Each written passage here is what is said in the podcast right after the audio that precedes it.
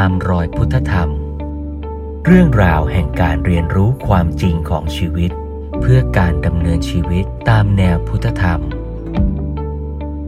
ชวนร่วมเรียนรู้กับพระครูเมธังกร วัดยาณเวศกวัน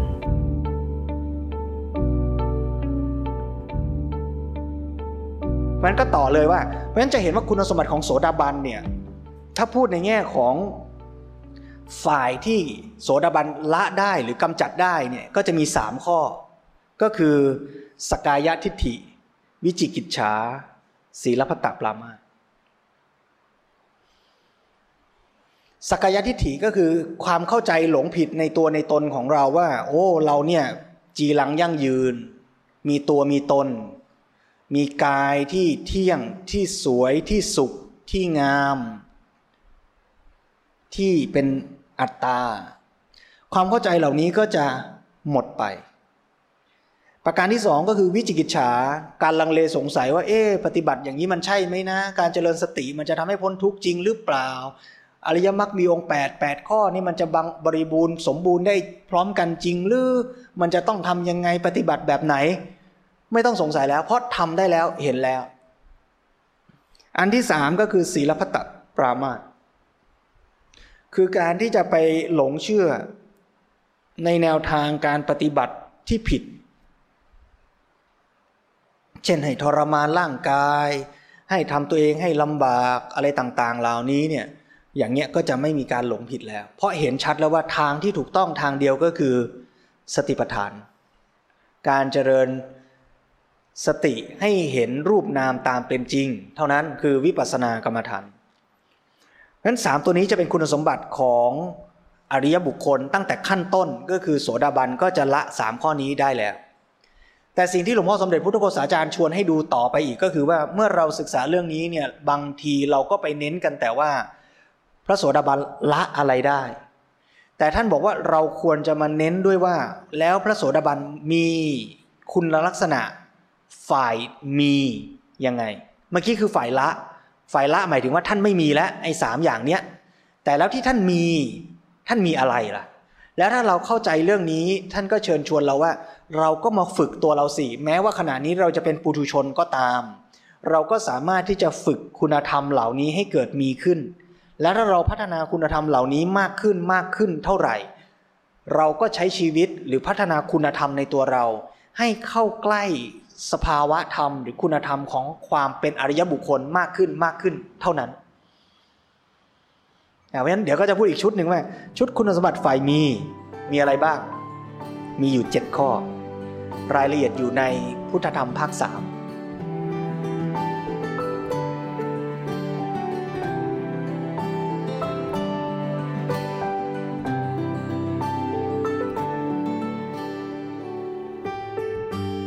มาดูคุณธรรมฝ่ายมี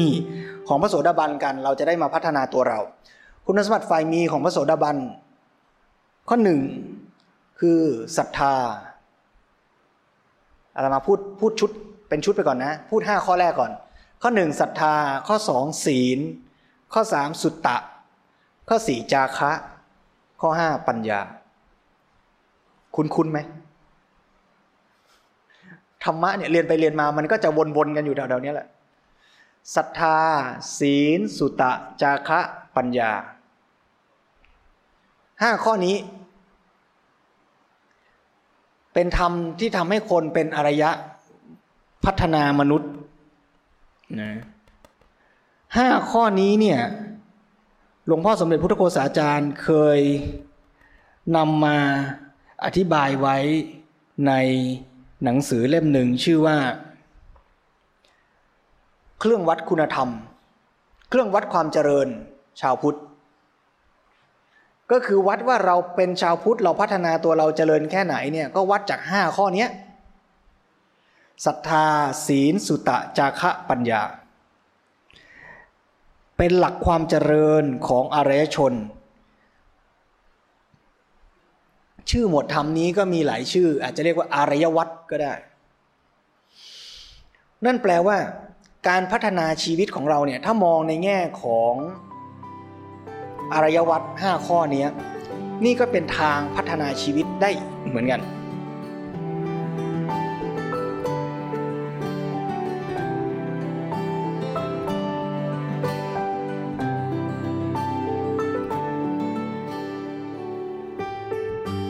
หนึ่งศรัทธาศรัทธาก็โยงไปถึงเรื่องของการที่เรามีความเข้าใจถูกต้องถูกตรงต่อคำว่าศรัทธาด้วยนะ คือศรัทธาเนี่ยมันจะต้องมาคู่กับปัญญา หลวงพ่อสมเด็จพระพุทธโฆษาจารย์ชวนให้สังเกตว่า หมวดทำไหนก็ตามที่มีศรัทธาจะมีปัญญาด้วยเสมอใช่ไหมยกตัวอย่างเช่นอะไร อินทรีห้าพละห้าเงี้ยขึ้นต้นด้วยศรัทธา วิริยะสติสมาธิสุดท้ายก็ ปัญญา อารยวัตเนี่ยห้าข้อเนี่ยก็ขึ้นด้วยศรัทธาเหมือนกันใช่ไหมศรัทธาศีลสุตตะจาระแล้วก็ลงท้ายด้วยปัญญา ถ้ามีศรัทธาต้องมีปัญญาเสมอ เออ น่าสนใจนะศรัทธาคือการที่ทำให้ใจเราโน้มน้อมไปที่จะยอมรับฟัง แต่การโน้มน้อมไปนั้นก็ไม่ได้ไปแบบงมงายบอกอะไรก็เชื่อ แต่ก็ยังต้องมีปัญญาเกี่ยวไว้ ที่จะคอยพิจารณาว่าสิ่งที่เราจะเข้าไปเชื่อ ไปฟัง มันมีเหตุมีผลหรือเปล่านั้นปัญญากับศรัทธาจะต้องไปคู่กัน แต่ตัวศรัทธาเนี่ยถ้าโยงไปให้กว้างก็จะเห็นว่า ท่านอธิบายว่าศรัทธานั้นก็คือความเชื่อความมั่นใจในพระรัตนตรัย หลักความจริงและหลักความดีงาม มันก็โยงกลับไปหาอะไรฮะกลับไปหาพระรัตนตรัยที่เราพูดเมื่อเช้านั่นแหละเพราะไม่ว่าจะพูดในแง่หลักธรรมไหนสุดท้ายพอโยงไปโยงมามันก็คือเรื่องเดียวกันหมด เริ่มต้นด้วยศรัทธา คือศรัทธาในพระรัตนตรัย ถ้าพูดแบบหลักศรัทธาสองก็คือศรัทธาในตถาคตโพธิศรัทธาและกรรมวิปากศรัทธา ตถาคตโพธิศรัทธาก็คือศรัทธาในคุณตรัสรู้ของพระสัมมาสัมพุทธเจ้า และย้อนกลับมาให้เห็นศักยภาพในตัวเราเองที่ก็สามารถพัฒนาได้ และอันที่สองคือศรัทธาในกรรมและการให้ผลของกรรม ถ้าเราเห็นหรือเข้าใจกระบวนการ การให้ผลของกรรมมากขึ้นเท่าไหร่ เราก็จะมีศรัทธาในการทำความดี และตั้งใจทำความดีมากขึ้นมากขึ้นเท่านั้น นี่คือศรัทธา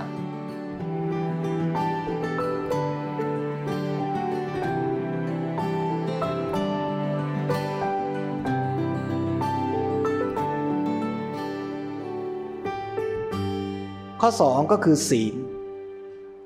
เมื่อมีศรัทธาในการปฏิบัติพัฒนาตน มีศรัทธาในเรื่องของความดีความชั่ว และการให้ผลของกรรมดีกรรมชั่ว บุคคลนั้นก็จะเริ่มกลับมารักษาพฤติกรรมของตน ให้เป็นพฤติกรรมที่ดีงามทั้งทางกายวาจา นั่นก็คือเรื่องของศีล เมื่อมาพัฒนาศีลดี ขั้นต่อไปก็มาพัฒนาภายในคือเรื่องของสุตตะจาคะปัญญา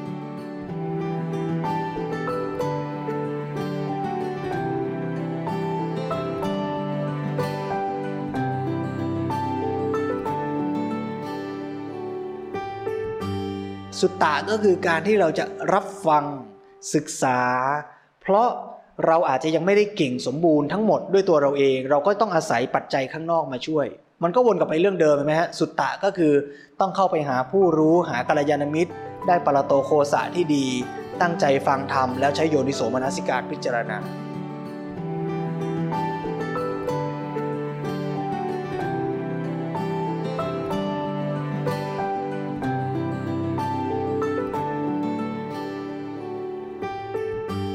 ท่านที่สี่ก็คือจาคะ จาคะก็คือการที่เราค่อยๆสละความเห็นแก่ตัว แล้วก็ลดการทำอะไรอะไรเพื่อประโยชน์ของตน แล้วเห็นประโยชน์ของคนอื่นส่วนรวมมากขึ้น ซึ่งถ้าว่าโดยลึกเกิดจากความเข้าใจ ความเป็นเหตุเป็นผลหรือเห็นปัจจัยการที่เชื่อมโยงระหว่างเรากับสรรพสิ่งรอบตัว นั่นแปลว่าเมื่อเราคิดว่าเราคนเดียวเท่านั้นที่อยู่ในโลกนี้ และเราคนเดียวเท่านั้นที่ต้องการความสุข เราก็จะทำลายทุกคนเพื่อให้ตัวเรามีความสุขทำลายสิ่งแวดล้อมเพื่อให้ตัวเรามีความสุข แต่ถ้าเมื่อไรเราเห็นปัจจัยการที่เชื่อมโยงกันว่า ชีวิตเราจะมีสุขได้แท้จริง ก็ต่อเมื่อสังคมคนรอบข้าง พ่อแม่พี่น้อง ครอบครัวชุมชน รวมทั้งสิ่งแวดล้อมทั้งหมดต้องดีด้วย ชีวิตเราจึงจะมีความสุข เราก็จะค่อยๆ ลดหรือละ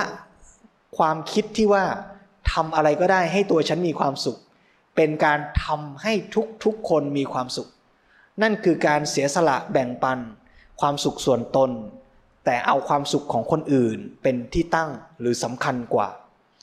แต่ถ้าพูดให้ถูกต้องก็ไม่ได้แปลว่าเราต้องสละความสุขตัวเองแล้วไปให้ความสุขคนอื่น แต่พูดว่าเราเห็นว่าสุขของเราและสุขของคนอื่นนั้นมันสัมพันธ์เชื่อมโยงกันเเมื่อเขาสุขเราก็สุข เราจะไม่สุขคนเดียว แต่คนอื่นทุกข์เพราะสุดท้ายการกระทำอย่างนั้นเราเองก็ทุกข์ด้วย เพราะฉะนั้นการที่จะทำให้คนอื่นมีความสุขที่แท้มันไม่ได้เกิดจากการที่เราจะต้องสละสุขของเรา แล้วให้คนอื่นสุข แต่มันคือการเข้าใจความสุขในมิติใหม่ แล้วเราก็ช่วยทำให้ทั้งเราและเขามีความสุขมากขึ้น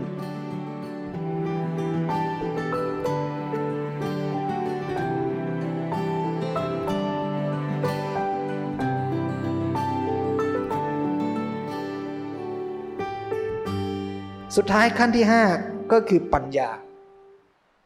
ปัญญาคือการเข้าใจชีวิตถูกต้อง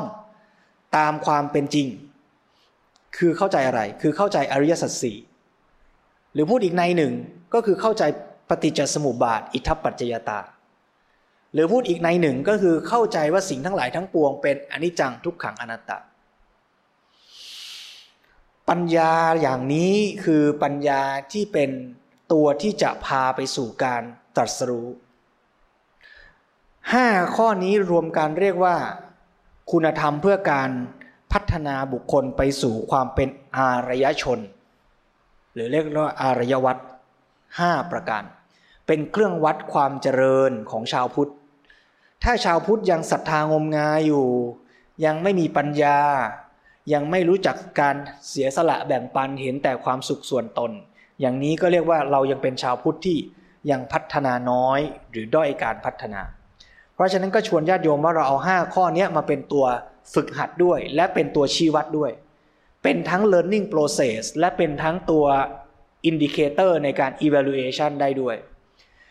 พัฒนาก็ 5 ตัวนี้ แล้วก็เอา 5 ตัวนี้มาคอยชี้วัดเป็น KPI วัดตัวเราเองว่า เราเจริญขึ้นหรือเปล่า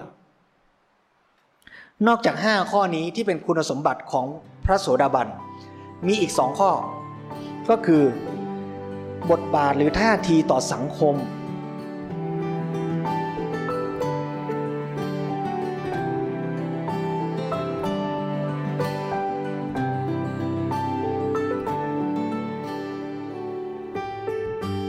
ระอริยบุคคลตั้งแต่โสดาบันขึ้นไป ก็จะมีความใส่ใจเอาใจใส่และทำประโยชน์เพื่อสังคม หรือมีท่าทีต่อสังคมในทางที่ถูกต้องดีงาม สภาวะที่ปรากฏหรือคุณธรรมในเชิงสังคมของพระโสดาบันนั้น หลวงพ่อสมเด็จแสดงในแง่ของสารานิยธรรม 6 ประการ สารานิยธรรมหประการก็คือท่าทีที่บุคคลมีต่อสังคมหรือคนรอบข้าง ข้อหนึ่งก็คือ เมตตากายกรรม ข้อสองเมตตาวจีกรรม ข้อสามเมตตามโนกรรม แปลว่า เมื่อเราจะคิดอะไรพูดอะไรทำอะไร ก็เป็นไปด้วยเมตตา เป็นไปด้วยความรักความปรารถนาดีต่อคนอื่น นี่เป็นคุณสมบัติพื้นฐานในการที่พระโสดาบันจะมีปฏิสัมพันธ์กับใครก็ตาม จะคิดกับใครจะพูดอะไรกับใคร จะทำอะไรกับใคร ก็ทำบนพื้นฐานของความเมตตาปรารถนาดี นี่คือสามข้อแรกของสารานิยธรรม ข้อสี่ก็คือ สาธารณโภคี แปลว่า มีอะไรเป็นโภคทรัพย์ เป็นทรัพย์ส่วนรวมก็แบ่งปัน เกื้อกูลกัน พูดง่าย ๆ คือได้ขนมมาก็แบ่งกันกิน ไม่เอาประโยชน์ส่วนตนเป็นที่ตั้ง แต่ต้องการเจือจุนให้สังคมทั้งหมดเนี่ยเป็นไปอย่างมีความสุข ข้อ 5 คือ ศีลสามัญญาตา มีศีลเสมอกัน อยู่ในสังคมนะโดยการที่ประพฤติปฏิบัติตามกฎระเบียบของสังคม ถ้าพูดเป็นภาษาปัจจุบันก็คือ rule of laws คือทุกคนเสมอหน้าต่อกฎกติกาเดียวกัน เพราะฉะนั้นโสดาบันก็จะเสมอภาคในแง่ของการอยู่ร่วมกันในสังคม กฎกติกามารยาทไม่เอาเปรียบสังคมทำตามกฎระเบียบ พร้อมที่จะสละความสุขหรือประโยชน์ส่วนตน เพื่อที่จะรักษากฎระเบียบของสังคม ยกตัวอย่างง่าย ๆ เวลาเราขับรถไปเนี่ยแล้วเลนที่เราไปมันติด ถ้าเราปาดซ้ายออกไปแล้วเดี๋ยวไปแซงเข้าเส้นทึบข้างหน้าเราจะไปเร็วขึ้นเนี่ย โสดาบันจะไม่ทำถ้าเรายังทำเราก็คงยังไม่ใช่โสดาบัน แต่ไม่การันตีว่าใครไม่ทำไม่ได้แปลว่าเป็นโสดาบันนะอ่าแต่ถ้าเราค่อยๆ ฝึกคุณสมบัติอย่างเนี้ยทำให้เราเห็นว่าเราค่อยๆ ฝึกคุณสมบัติของความเป็นโสดาบัน แล้วดีไหมล่ะถ้าเราฝึกก็ดี เราก็พัฒนาตัวเราขึ้นนะไหมจะเป็นโสดาบันไม่เป็นโสดาบัน เมื่อมันจะเป็นก็เป็นเถอะ แต่ตราบใดมันยังไม่เป็นเราก็ก็เชิดหัวขึ้นอะ แล้วก็พัฒนาขึ้นไปเรื่อยๆ นะคะสุดท้ายข้อ 6 ก็คือทิฏฐิสามัญญาตา มีความคิดความเข้าใจถูกต้องถูกตรงเสมอสมานกัน ก็คือมีความเข้าใจถูกต้องตามธรรมนั่นแหละ นี่คือท่าทีในเชิงสังคม สิ่งหนึ่งที่หลวงพ่อสมเด็จชวนให้ดูก็คือว่า เมื่ออริยบุคคลในระดับโสดาบันขึ้นไปเนี่ยประพฤติปฏิบัติใช้ชีวิตเนี่ยจะเห็นประโยชน์ตนและประโยชน์สังคมอะประสานเป็นอันเดียวกันชัดขึ้น จะไม่ต้องแยกประโยชน์ตนกับประโยชน์ผู้อื่นอาตมาบวชใหม่ ๆ เนี่ย จริง ๆ ตอนนี้ก็ยังสงสัยอยู่ ว่าที่พระพุทธเจ้าสอนว่าให้ทำประโยชน์ตนประโยชน์ท่าน ประโยชน์ตนประโยชน์ผู้อื่นให้ถึงพร้อมเนี่ย พระพุทธเจ้าจะให้ทำประโยชน์ไหนก่อน ก็พระพุทธเจ้าบอกอย่าประมาทเอ ถ้าเรามัวนั่งศึกษาปฏิบัติธรรมไปเข้าคอร์สกรรมฐานเราก็ไม่ได้สอนโยม เอ ถ้าเรามัวสอนโยมเราก็ไม่ได้ปฏิบัติ ทะเลาะกับตัวเองสุดท้ายก็เลยไม่ได้ทั้งปฏิบัติ และไม่ได้ทั้งสอนใครเลยอะตอนทะเลาะอยู่กับตัวเอง งง แต่พออ่านพุทธธรรมตรงนี้เออเริ่มเข้าใจ ยังไม่เข้าใจหมดนะ เพราะยังไม่ได้โสดาบันแต่พอเริ่มเห็นลางๆอ๋อพระโสดาบันไม่สงสัยแล้วเรื่องเนี้ย เพราะอะไร เพราะเห็นว่าประโยชน์ตนกับประโยชน์คนอื่นน่ะ มันไม่ได้แยกกัน มันอันเดียวกันเป๊ะเลย แล้วเมื่อพระโสดาบันทำอะไรก็ตามเนี่ย สิ่งที่ท่านทำเนี่ย มันก็เป็นประโยชน์ตนประโยชน์ ผู้อื่น ไปพร้อมกันหมดเลยอะยกตัวอย่างเช่น ท่านเดินมินทบาทขณะที่ท่านเดินมินทบาทเนี่ยถามว่าท่านเดินเพื่อประโยชน์ท่านคือท่านจะได้อิ่ม หรือเดินเพื่อประโยชน์ผู้อื่น ที่เขาจะได้ใส่บาตรมันสองอย่างพร้อมกันจริง ๆ นะ แล้วทุกก้าวที่เดินไปอะก็เดินไปทั้งเพื่อประโยชน์ตน และเดินไปด้วยเจตนาเพื่อประโยชน์คนอื่น ที่จะได้ทำบุญใส่บาตรและได้โปรดได้ให้เขาได้มีโอกาสทำบุญ มันคือก้าวเดียวกัน มันคือ ขณะจิตเดียวกันอะมันทั้งประโยชน์ตนประโยชน์ผู้อื่นหมดเลยอะขณะที่เรามานั่งฟังธรรมอยู่เนี่ย เราทำเพื่อตัวเราหรือทำเพื่อสังคม ถ้าเราเข้าใจปัจจัยการคืออิทัปปัจจยตาทั้งหมด เราจะบอกตัวเองได้ชัดเลยว่าขณะที่เรามาเนี่ยเราก็มาเพื่อพัฒนาตัวเราด้วย และเราก็ทำสิ่งเนี้ยเพื่อสังคมด้วย แค่เรามานั่งตรงนี้เราทำประโยชน์เพื่อสังคมแล้วนะ เรากำลังทำให้สังคมนี้รู้ว่ากิจกรรมอย่างนี้มีประโยชน์ เรากำลังทำอย่างนี้เพื่อตัวเราจะได้เป็นแม่ที่ดีขึ้น เป็นลูกที่ดีขึ้น เป็นสมาชิกของสังคมที่ดีขึ้นทำอย่างนี้เพื่อที่จะช่วยสนับสนุนกิจกรรมแบบนี้ประโยชน์แบบนี้ให้กว้างขวางออกไปอะไรต่างๆ เหล่านี้เนี่ยทุกขณะที่เราทำเนี่ยมันทั้งประโยชน์ตนประโยชน์ผู้อื่นไปพร้อมกันหมดเลยนะ แล้วพระโสดาบันจะมีความเข้าใจอย่างเนี้ยและมีท่าทีต่อตัวเองและสังคม ที่ชัดเจนอย่างเงี้ยมาก ๆว่า ท่านเป็นส่วนหนึ่งของสังคม และสังคมก็เป็นส่วนหนึ่งของท่าน ทั้งหมดมันจะไม่มีคำว่าไอกับยูมันมีแต่คำว่าวีหมดเลยอะ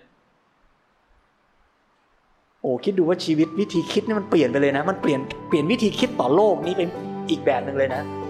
นี่คือโสดาบัน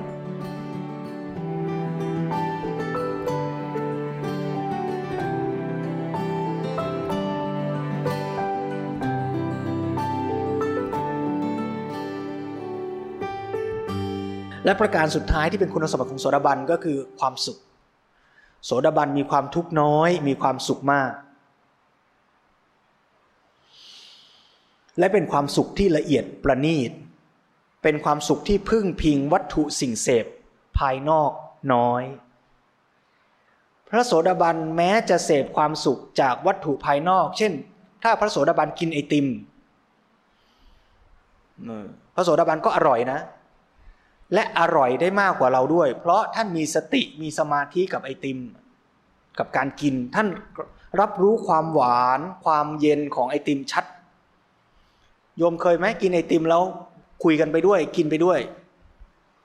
ไอติมหมดตอนไหนไม่รู้ยังไม่ทันอร่อยเลยไอติมหมดแล้วอะนี่เรากินไอติมแบบขาดสติไงไม่ทันเสพความสุขจากสิ่งนั้นเลยใจหมัวแต่ไปคิดอย่างอื่น เคยขับรถแล้วก็เปิดวิทยุฟังเพลง เพลงนี้เพราะโอ้โห เพลงโปรดเรามาแล้ว อยากจะฟัง ยังไม่ทันตั้งใจฟังเลยมัวแต่คิดนู่นคิดนี่อ้าวเพลงที่เราจะฟังเมื่อกี้จบไปแล้วไม่ทันฟังเลยเคยเป็นไหมเนี่ยอย่างเงี้ยเมื่อจิตเราเนี่ยมันไม่มีคุณภาพเนี่ยการที่เราจะมีความสุขแม้แต่กับวัตถุสิ่งเสพหยาบๆเนี่ยเราก็รับรู้ความสุขได้น้อย แต่พระโสดาบันที่คุณภาพจิตท่านดีเนี่ยเมื่อท่านจะรับอารมณ์ทางโลกแบบตาหูจมูกลิ้นกายเนี่ย ท่านก็รับรู้นะ แล้วท่านก็มีความสุขนะ แล้วสุขได้มากกว่าเราด้วย เมื่อท่านฟังเพลง เมื่อท่านกินไอติม ท่านก็มีสมาธิอยู่กับสิ่งนั้น รับรู้รสรับรู้ความเป็นไป แต่ไม่ติดกับมันเท่าเรา เราเนี่ยรับรู้น้อยแต่ติดมาก ท่านเนี่ยรับรู้มาก แต่ท่านยึดติดน้อย ท่านก็สุขเต็มที่เลยไง แต่ไม่ติด ไอเราอะสุขไม่เต็มที่แล้วไปยึดติด พอยึดติดเป็นไงอะอยากได้อีกเลยทุกข์ ทุกข์แล้วพอกินก็ไม่สุขเท่าท่านโอ้โหชีวิตช่างน่าสงสารเนาะรู้อย่างนี้แล้วเราก็มาเร่งปฏิบัติเพื่อเป็นโสดาบันกันเถอะ เราจะได้มีความสุข เยอะๆกินไอติมก็อร่อยอะไรเงี้ยนะโหดูเป็นแรงจูงใจที่แปลกๆเนาะเราจะมุ่งมั่นปฏิบัติธรรมเพื่อเราจะได้กินไอติมอร่อยขึ้นอะไรเงี้ยและที่สำคัญคือพระโสดาบันก็ไม่จำเป็นต้องอาศัยสุขจากสิ่งภายนอกมากแล้ว เพราะท่านก็มีความสุขจากภายในได้ง่ายขึ้นกว่าเรา สิ่งสำคัญก็คือความสุขที่แท้หมายถึงความไม่ทุกข์ที่เราไม่สุขเพราะเราทุกข์แต่ถ้าพระโสดาบันท่านไม่ทุกข์ท่านจึงสุข หรือท่านทุกข์น้อยกิเลสตัณหาท่านมีน้อย โอกาสทุกข์ท่านก็น้อย เมื่อทุกข์ท่านน้อย สุขท่านก็มาก แต่เราเนี่ยทุกข์มากสุขน้อย แล้วเราก็เลยไปต้องตะเกียกตะกายไขว่คว้าหาความสุขจากวัตถุสิ่งเสพภายนอก มาประครบประงมชีวิตของเรา ให้มันดูหน่าดำเนินเป็นไป แต่ถ้าเราสามารถดับทุกข์ได้จริง เราก็จะกลับมาสร้างสุขที่แท้จริงภายในได้ง่ายขึ้นและนี่ก็จะเป็นคุณสมบัติของพระโสดาบัน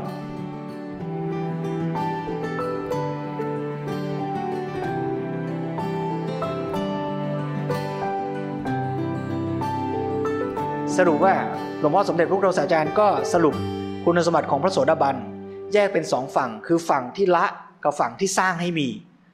ฝั่งที่ละก็คือสกยทิฏฐิ วิจิกิจฉาศีลพัตตปรามาตส่วนฝั่งที่ต้องสร้างพัฒนาให้มีก็คือศรัทธา ศีล สุตะ จาคะปัญญา ท่าทีต่อสังคมคือสารานิยธรรม แล้วก็ความสุขภายในที่ละเอียดประณีตยิ่งขึ้น เพราะฉะนั้นวันนี้ถ้าสมมุติว่าเรายังไม่ใช่โสดาบัน เราเป็นผู้ทุชนนี่แหละ เราก็มาฝึกกันอย่างนี้ว่า ไอ้ฝ่ายละสามข้อนี้เราก็ลองฝึกที่จะลดลดมันลงสีสกายทิฏฐิการยึดติดถือมั่นในร่างกายว่าโอ้โหเรานี่สวยนะ เราจะต้องเต่งตึงนะ เราจะต้องสัญญกรรมสวยงาม เราจะต้องไม่แก่เราจะไม่ป่วย ก็เตือนตัวเองบ้างว่า เออ ชีวิตเรามันก็ไม่แน่ไม่เที่ยง วันหนึ่งก็ต้องป่วยต้องเจ็บ ร่างกายก็ต้องเสื่อมโทรมไป ไม่จีรังยั่งยืนไม่สวยไม่งามนะ การที่เราจะไปลังเลสงสัยในพระรัตนตรัยหรือในการปฏิบัติก็แก้ไขได้ด้วยการศึกษา ฟังธรรมให้มากปฏิบัติให้มาก เราก็จะค่อยๆรู้ชัดรู้ตรงมากขึ้นมากขึ้น แต่อย่างที่ว่ามันยังไม่รู้สมบูรณ์หรอกนะ แต่ก็รู้มากขึ้นมากขึ้น จนกว่าเมื่อไหร่บรรลุนั่นแหละ จึงจะรู้ชัดด้วยตนเอง ประการที่สามก็คือศีลพัตตปรามาตก็ต้องลงมือปฏิบัติเอง แล้วสังเกตว่าการประพฤติปฏิบัตินั้นทำให้เกิดกุศลจริงหรือไม่ เป็นการปฏิบัติที่ทำให้กุศลเกิดขึ้น อกุศลลดลงจริงหรือเปล่า การไปไหว้ต้นกล้วยทำให้กุศลเพิ่มขึ้นหรือเปล่า การไปบูชาเทพเจ้าทำให้จิตใจเจริญเป็นกุศลจริงหรือเปล่า การให้ทาน การปฏิบัติธรรม การเจริญสติ การกำหนดลมหายใจ การที่เรานั่งแล้วสังเกตเห็นลมหายใจเกิดขึ้น ตั้งอยู่ดับไปทำให้เราเกิดสติจริงไหมทำให้เราเกิดกุศลจริงไหมทำให้เราเข้าใจชีวิตเรามากขึ้นจริงไหมถ้าเราปฏิบัติเห็นชัดมากขึ้น เราก็จะเลือกการปฏิบัติที่ถูกต้อง แล้วก็ค่อยๆ ลดละการปฏิบัติที่ผิด ลงไปได้ทีละน้อยทีละน้อย แต่มันยังไม่รู้ทั่วทั่วหรอกนะ จนกว่าเมื่อไหร่เป็นโสดาบันน่ะสามข้อนี้จึงจะละได้สนิทบริบูรณ์ ส่วนฝ่ายมี 7 ข้อก็เริ่มฝึกได้เลยนะ ไม่ต้องรอเป็นโสดาบันก่อนแล้วค่อยฝึกนะ มันไม่ทันแล้ว มันต้องฝึกก่อนถึงจะได้เป็นโสดาบันนะ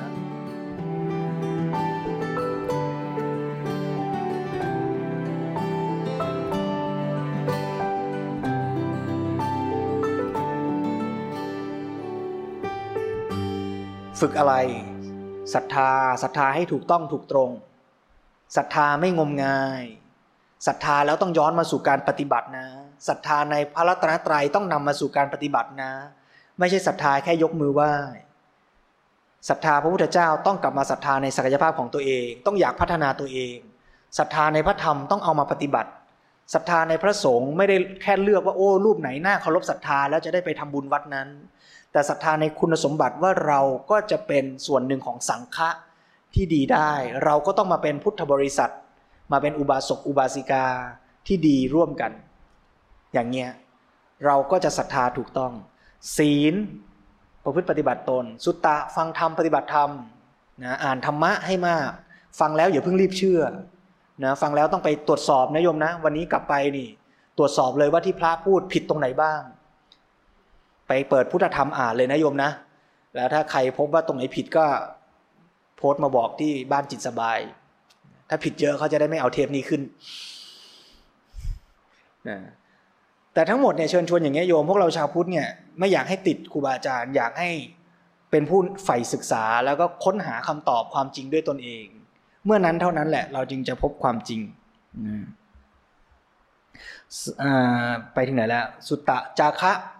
นะเห็นประโยชน์ตนประโยชน์ส่วนรวมร่วมกัน แล้วก็สละส่วนตนเพื่อประโยชน์ส่วนรวม ปัญญารู้เข้าใจชีวิตตามเป็นจริง ซึ่งสุดท้ายจะเกิดปัญญาได้ต้องลงมือปฏิบัตินะ ต้องเจริญวิปัสสนากรรมฐานถึงจะเห็นชีวิตตามเป็นจริงนะท่าทีต่อสังคมท่านก็ไม่ทิ้ง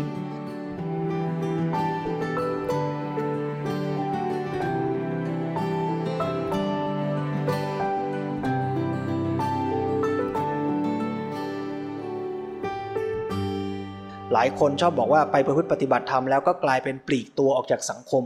อยู่กับสังคมไม่ได้ นั่นก็เป็นการปฏิบัติที่ผิดทางนั้นการปฏิบัติที่แท้จริงจะต้องลดตัวตนแล้วเอาตัวเองเนี่ยอยู่กับสังคมได้ดีขึ้นง่ายขึ้น ถ้าเราปฏิบัติธรรมแล้วยิ่งทะเลาะกับคนที่บ้านมากขึ้น ปฏิบัติธรรมแล้วเริ่มเอาแต่ด่าคนนู้นคนนี้ว่าคนนั้นไม่ดีคนนี้ชั่ว มีชั้นดีอยู่คนเดียวเนี่ย ไม่เป็นคุณสมบัติโสดาบันนะโยมนะ เพราะฉะนั้นอันหนึ่งที่เป็นข้อควรระวังของคนปฏิบัติธรรมก็คือพอเราเริ่มทำอะไรได้ดี เราจะเริ่มรู้สึกว่าคนอื่นเลวเคยเป็นไหมโยม แล้วอะไรยิ่งถ้าเกิดเราทำแล้วลำบากเนี่ย เราจะยิ่งรู้สึกว่าอันนี้มันดีมากสำหรับเราเลยนะแล้วคนอื่นที่ไม่ทำเนี่ยมันช่างแย่มากเลยนะ เช่นแต่ก่อนไปทำงานสาย เราก็จะอ้างกับตัวเองว่าอ๋อสายมันก็เรื่องธรรมดา ใคร ๆก็มาสาย แต่พอวันไหนเราเริ่มมาเร็ว เราจะเริ่มหันไปมองคนที่มาสายแล้วบอกมึงเนี่ยใช้ไม่ได้เลยนะทำไมมาทำงานสายทั้งนั้นที่เมื่อวานเราก็สายอะแต่พอวันนี้ทำได้เราก็เริ่มด่าคนอื่น เพราะฉะนั้นควรระวังเมื่อเราเริ่มทำอะไรได้ อย่าอย่าเอาตัวเราไปตัดสินเปรียบเทียบนะแต่ให้เห็นคุณสมบัติความเป็นจริงของทุกคนแหละว่าทุกคนมีศักยภาพในการพัฒนาแล้วก็ต้องพัฒนา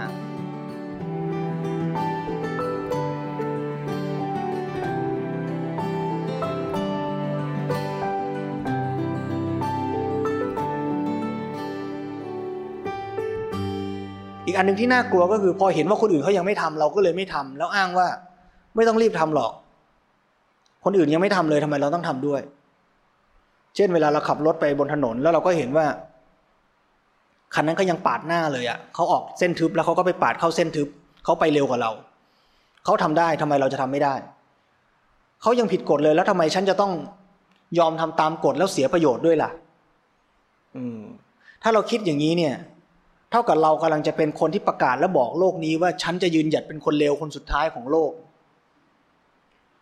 เพราะเรากำลังจะบอกว่าทุกคนในโลกต้องดีให้หมดก่อนเนี่ยแล้วฉันถึงจะดี ถ้าตราบใดยังมีคนเลวอยู่แม้แต่หนึ่งคน ฉันก็จะเลวเป็นเพื่อนเธอ เราก็จะได้รับโลกเป็นคนเลวคนสุดท้ายของโลกภูมิใจไหมไม่จำเป็นเนาะเราไม่ได้ต้องการโลกนั้นเนาะเพราะฉะนั้นเราจะเริ่มทำดีก่อนคนอื่น ไม่แผ่ไม่แปลกนะ อนนี้อย่างที่วัดเนี่ยก็รณรงค์กันเรื่องแยกขยะ แยกขยะพลาสติกแยกน้ำมันจะได้ทำลายโลกน้อยลง นี่ไม่ได้พูดถึงช่วยโลกนะ เวลาตมาเทศเรื่องแยกขยะนี่อาตมาไม่เทศว่าแยกขยะจะได้ช่วยโลกนะ เพราะจริงๆ เราไม่ได้ช่วยโลก เราแค่ทำลายโลกน้อยลง เพราะยังไงเราก็ทิ้งมันเป็นขยะอยู่ดีอะแล้วการที่เราใช้ทรัพยากรของโลกใบนี้ลองคิดดูดี ๆ ว่าชีวิตเรากว่าเราจะมานั่งอยู่วันนี้ เราเสพบริโภคโลกใบนี้ไปเท่าไหร่แล้ว เรากินหมูไปกี่ตัว เรากินข้าวไปกี่กระสอบ เรากินน้ำไปกี่แกลลอนเราทิ้งขวดพลาสติกไปแล้วกี่ขวดชีวิตเราอะทั้งหมดเนี่ยโลกได้ประโยชน์จากเราหรือเสียประโยชน์ให้เรา ถ้าคิดกันแบบง่าย ๆ แบบกำไรขาดทุนเลยเนี่ย ถามง่าย ๆ ว่าการที่โลกใบนี้มีเราขึ้นมาหนึ่งคนเนี่ย โลกได้ประโยชน์หรือเสียประโยชน์โหคิดอย่างนี้เริ่มเศร้าชีวิตเลยนะเนี่ย เราเกิดมาเนี่ย ถ้าทำบัญชีรับจ่ายอะเราได้อะไรจากโลกนี้มาบ้าง ได้อากาศหายใจได้ข้าวกิน จากโลกใบนี้นะ แม้แม่เราจะเป็นคนซื้อให้เรา แต่สุดท้ายมันก็มาจากโลกอยู่ดีนะ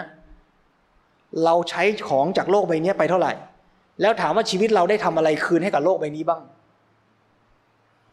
ลองชวนชั่งน้ำหนักดูฮะว่า ชีวิตที่ผ่านมาเนี่ย ระหว่างสิ่งที่เราได้จากโลกกับสิ่งที่เราให้กับโลกนี่อะไรมากกว่ากัน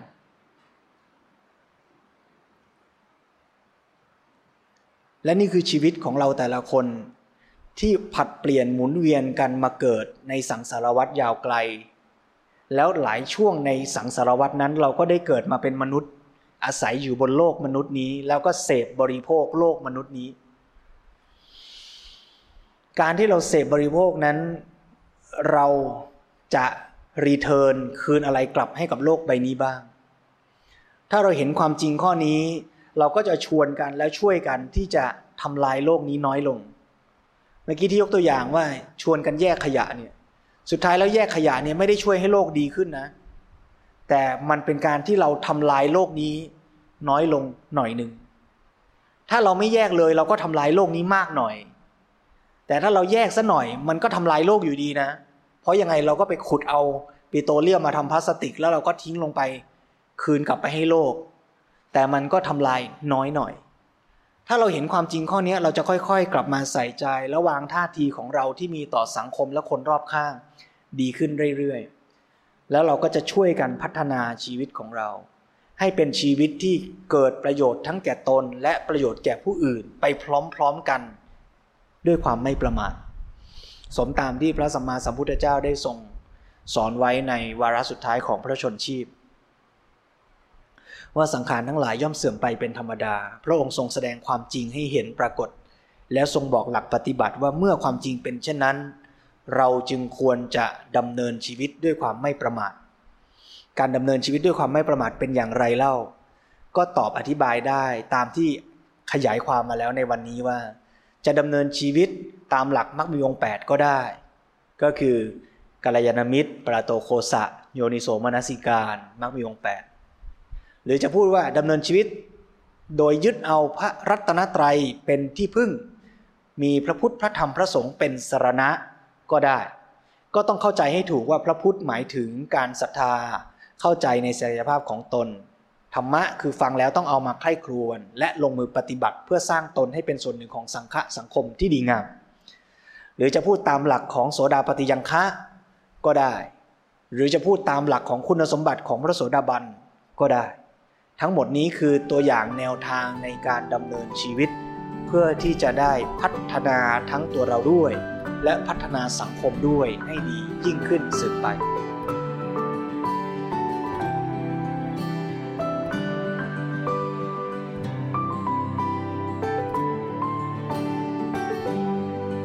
ตามรอยพุทธธรรม